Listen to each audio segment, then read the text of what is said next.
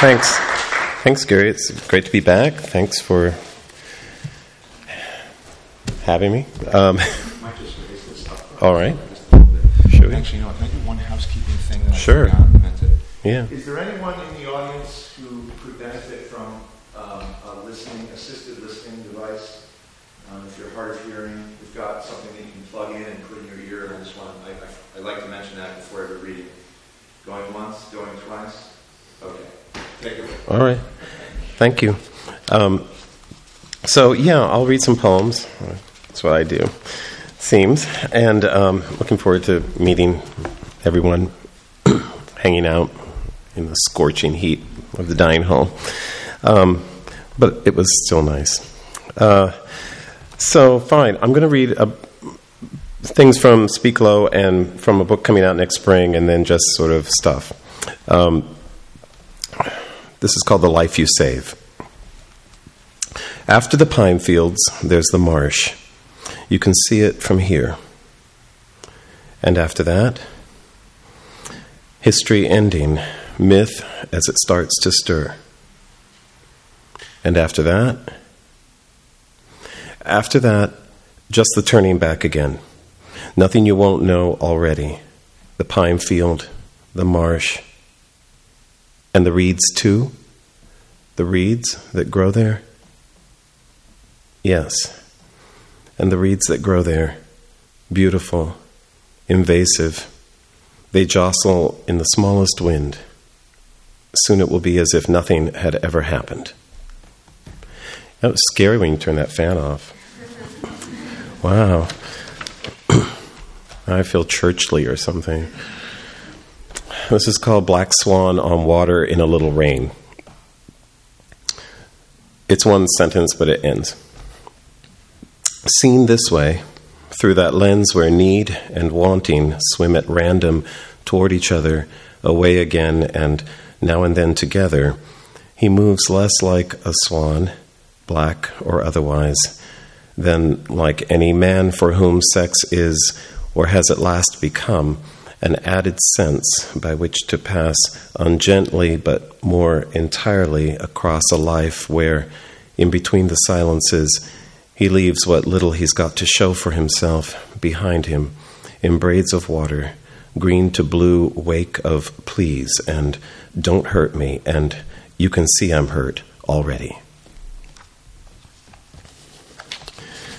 I told Gary that he said, Well, you should read for like 40 minutes. I said, Yeah, but you see, the thing is, it's like brooding and unmitigatedly. So it might not be that long. But I think you compared it to a, a spicy sauce or something. Um, this is called Until There's Nothing, Just the Sea, a Sea of Leaves. We'd been up to the meadow. The wildflowers that had seemed everywhere thinned gradually as we ascended.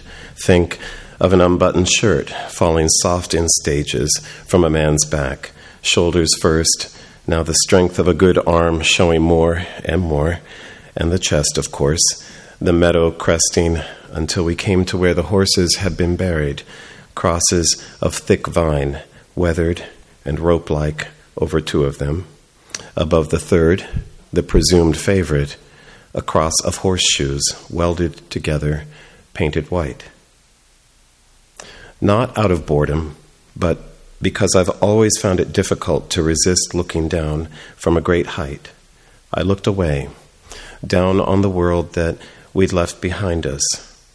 How unimportant it seemed, and at the same time, how very detailed.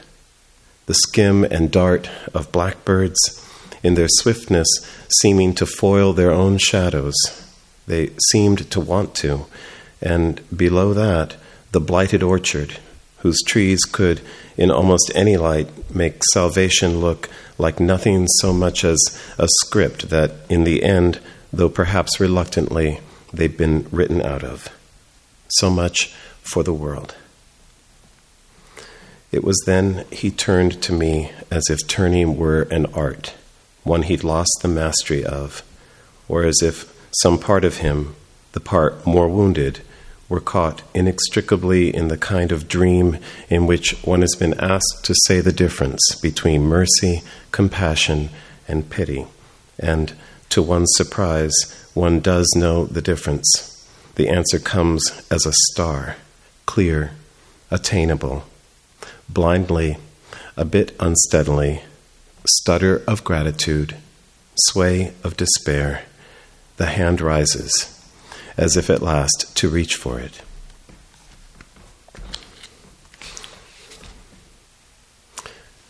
Continuous until we stop. But when I came to what I'd been told was the zone of tragedy, transition, it was not that. Was a wildering field. Across it, the light steadily lessening, and the tall grasses waving deepened their colors blue green or a greenish blue. Hard to tell exactly. It Was like when the body surrenders to risk, that moment when an unwillingness to refuse can seem no different from an inability to, though they are not the same inability, unwillingness. To have said otherwise doesn't make it true, or even make it count as true. Yes, but what does the truth matter now? I whispered, stepping further inside what by then was night almost.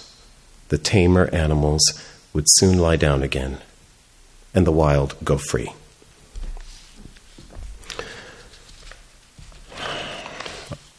I don't, I'm not good at patter. I don't have patter.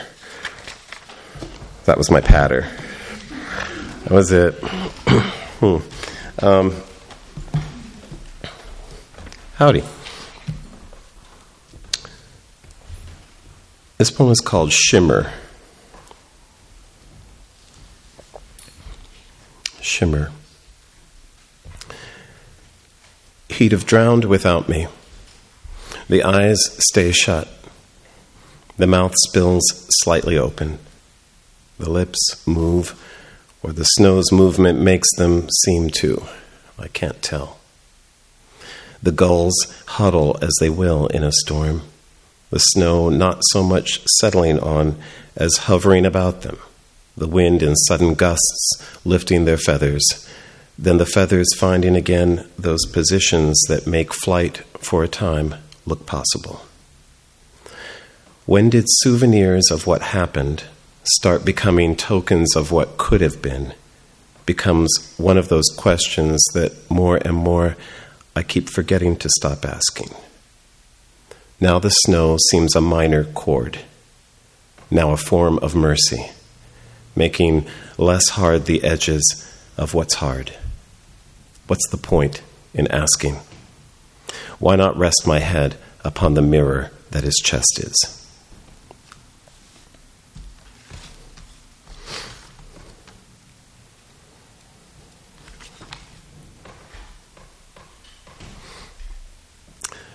Mirror, window, mirror.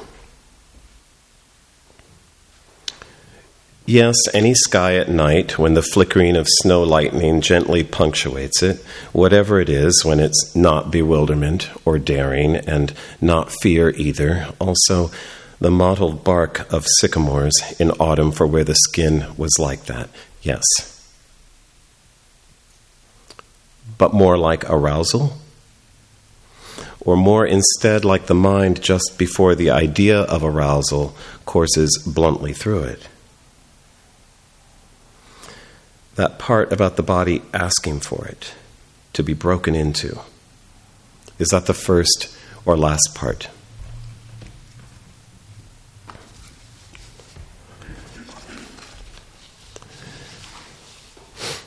Once the body's just floating around, you know, as is the way in life. It seems. that's why I don't do patter, because that's the kind of thing I say. In a church, churchy environment. Is this a church? What is this? Is it a town hall? Oh, well, that's close. Glory On is the name of this. Are you giving me a cue? Okay. I didn't know if he was telling me I should do something different. So it's called Glorion. So there's a rustling in the grass that is not what rustles from within the fir trees, unadorned, transfixed, aromatic. So what? Show me a longing that's got no history to it, that steep glide into what it meant once to have glided steeply, and I'll show you belief as a thing that's touchable. Go ahead, touch it, try to. Brokenness, you do surprise me. Here I could have sworn I'd lost my taste for you, you being an accident like all the others that one by one constellate, first becoming a life and then as if the only one, as if no other were possible. Since when does that make a world? Whose business but mine is it if now, when I grieve, I grieve this way, crown in hand, little flowers of gold?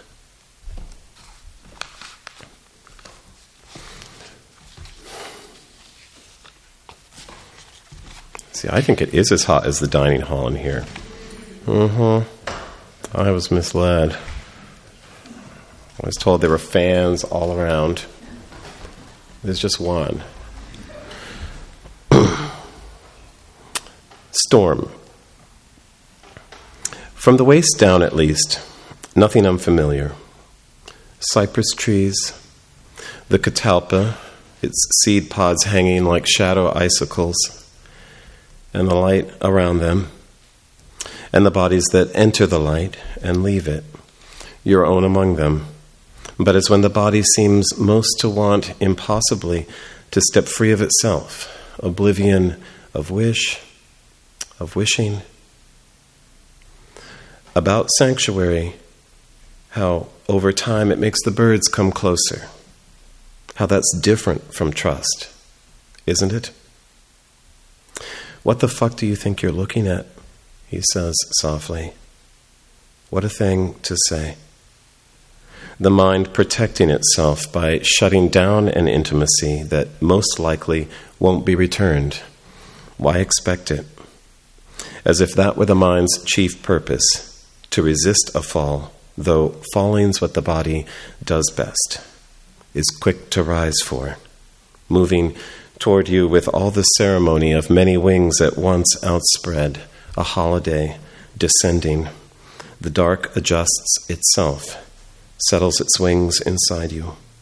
The shadows that strut the dark open and fold like hope, a paper fan, violence in its pitch and fall, like waves. Above them, the usual seabirds their presumable indifference to chance, its blonde convergences. As when telling cruelty apart from chivalry can come to seem irrelevant or not any more the main point. He touches himself here and here, directive, turns his face away. It can look like ransom. Now it looks like privilege now recklessness, now triumph, gravel and blood, humiliation, lovely, now strict refrain. He taketh my hand in his.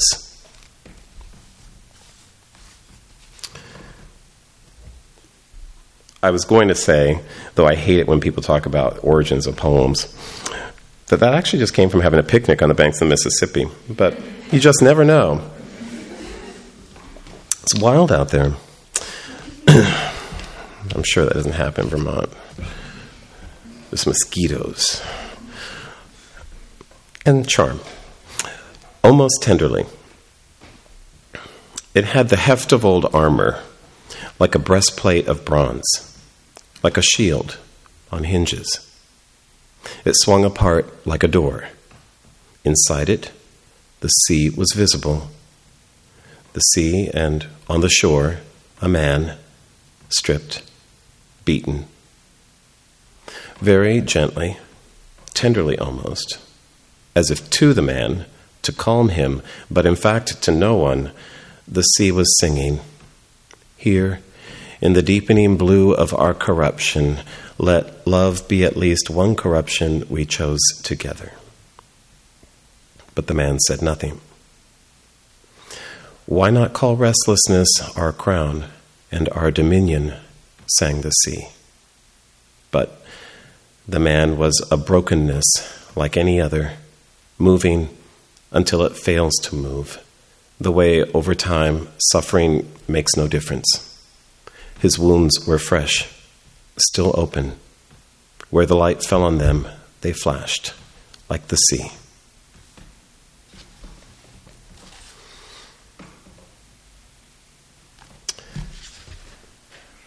Hey, howdy. um, surrounded as we are, unlit, unshadowed. Squalor of leaves, November. A lone hornet's nest, paper wasps. Place where everything that happens is as who says it will, because. As in, why shouldn't we have come to this? Why not?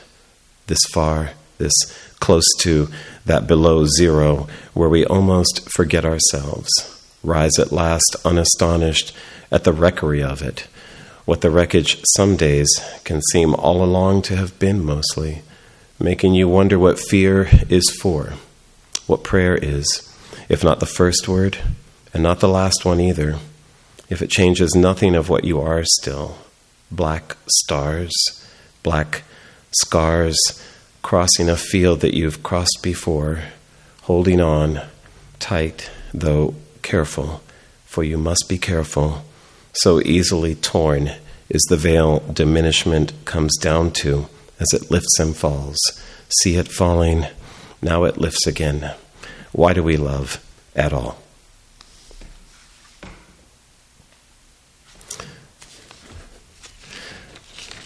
It's a reasonable question, but because it's fun and satisfying. Um, but to write that would be less interesting for me. So, on that note, this poem is called Dark Angel. Now that the festival of Saint Wish for it, and it shall be yours, is at last over, dying slowly behind me, I've come down to the shore. Black waves, silver on black. This time, I'll accept what I'm given. I'll say I deserve it. Who knows? Couldn't I mean that eventually? Sure, you will. Sure, he says, whispering, as body first, the usual set of wings after, black wings, silver on black, he maneuvers into the twilight as if into some small crowded room or smaller, a dream of one, though it's just me here, twilight, in whatever room sea and sky make, his legs as he squats spreading open, yes, the usual stuff, findable, if you want, between them, now destroy, now revive for destruction. Dark angel, I hate you, and and I love you like snow, like snow caught flying over open water from a fast moving train. I think that poem's weird, actually.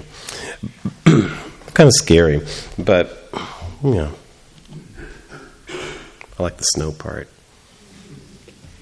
That part's not scary, it's kind of pretty. To drown in honey. Now the leaves rush greening back. Back now, the leaves push greenward. Some such song, or close to. I forget the most of it.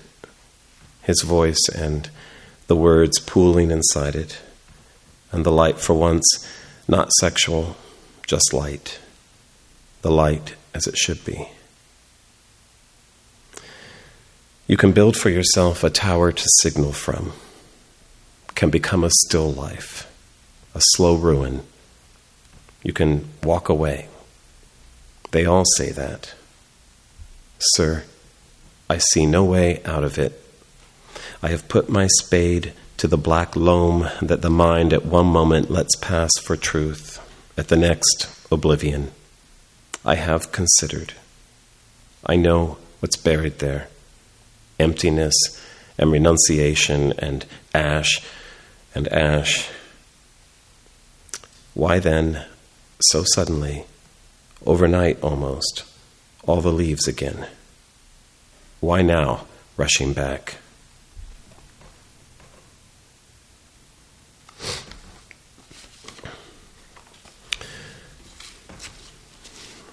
This poem is called Civilization. Um, yeah, that's what it's called. Civilization. There's an art to everything.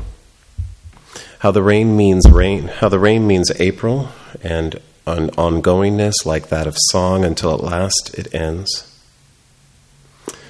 a centuries old set of silver handbells that once an altar boy swung processing. You're the same wilderness you've always been, slashing through briars the bracken of your invasive self. So he said, in a dream. But the rest of it, all the rest, was waking, more often than not to the next extravagance two blackamoor statues, each mirroring the other, each hoisting forever upward his burden of hand painted, carved by hand peacock feathers. Don't you know it? Don't you know I love you? He said. He was shaking. He said, I love you. There's an art to everything. What I've done with this life, what I'd meant not to do, or would have meant maybe, had I understood. Though I have no regrets. Not the broken but still flowering dogwood, not the honey locust either. Not even the ghost walnut with its non branches, whose every shadow is memory, memory. As he said to me once, that's all garbage down the river now. Turning but as the utterly lost because addicted to, resigned all over again. It only looked, it, it must only look like leaving. There's an art to everything, even turning away. How eventually even hunger can become a space to live in. How they made out of shamelessness something beautiful for as long as they could.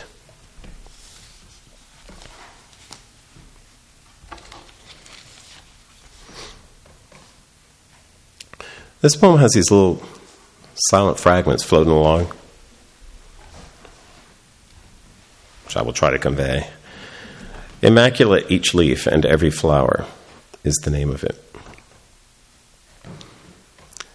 And everywhere the smaller birds again noising, filling steadily all the cracks between spells of rain. As if song could still mean something useful or a kind of pleasure that, like forgiveness, came easily, and summer storm that forgiveness is, passed quickly through. And the undersong that has been your own voice saying, No, no, I'm not afraid. What we cannot do, what we cannot undo, all the work we must do. As for ruin, Yes, but faintly. The gray of doves, the gray of doves in shadow. Which brings us to our final little quartet, which is real when I say it. I've been to so many readings where people say, I have a couple more. A couple is two, but somehow it's eight. Um, you know, or I have one, but it's in 16 parts, half of which are in another language. Frightening, distasteful. Um, this is uh, the raft. Color of rust, russet, color of fall. I can lay my head on the wet sand that is nobody's chest now, not a chest at all or I can lift it. Why not lift it? More fugitive than lost, more spent than stranded, if I've been no stranger to disillusionment, nor am I enslaved to it. The one who wanted me just to hold him gently, the one whose mouth was his only tenderness, the one with whom, about whom, who was a light as off of water that kept unsettling like thought itself, like the scrim of thinking when pierced suddenly by what nothing but instinct, pure gut explains. Inside me, the old desires half negotiate, half meander their way back again. Find those places they never stray too far from, or not for long.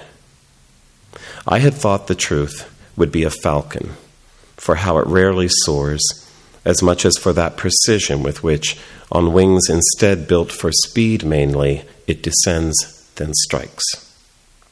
But it is not a falcon. The truth is a raft, a rough at each of its edges affair of many sturdinesses lashed together. Standard beauty, realized expectation. The lucky ones get to choose, and they choose when they want to. From this distance, it's hard to tell at first. The raft's moving closer, I think, though it's still far away. So, because I said there was a quartet, that means there are three now. Sticking by my word and my respect for you. Undo it. Deep from within the changing colors of a life that itself keeps changing. I know the leaves prove nothing, though it does seem otherwise, about how helplessness is not a luxury, not a hurt by now worth all the struggling to take back, but instead what we each inevitably stumble sometimes into and sometimes through. As for that grove within a grove, that desire has so long looked like falling, proof of nothing, carrion birds clouding the slumped boughs of the mountain ash, I can almost see again. We'll drown anyway. Why not in color? You're no more to me a mystery than I to you.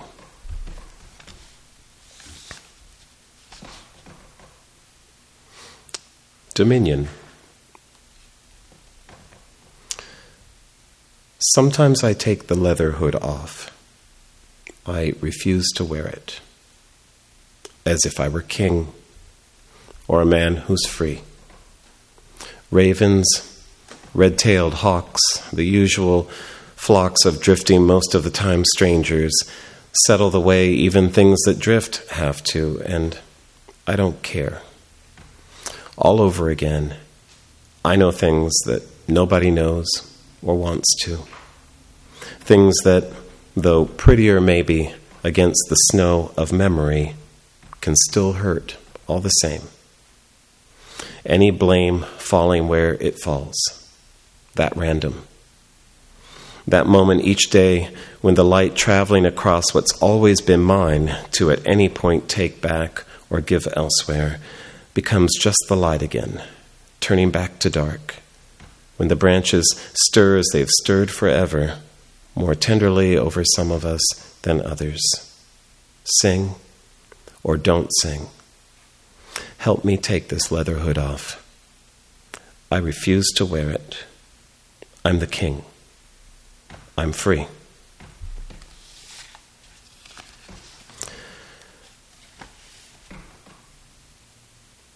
Cathedral.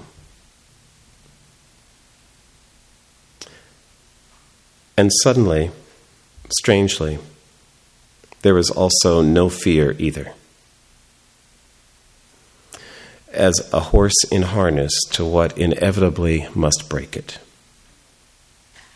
No torch, no lantern, and yet no hiddenness now, no hiding. Leaves flew through where the wind sent them flying. Thanks.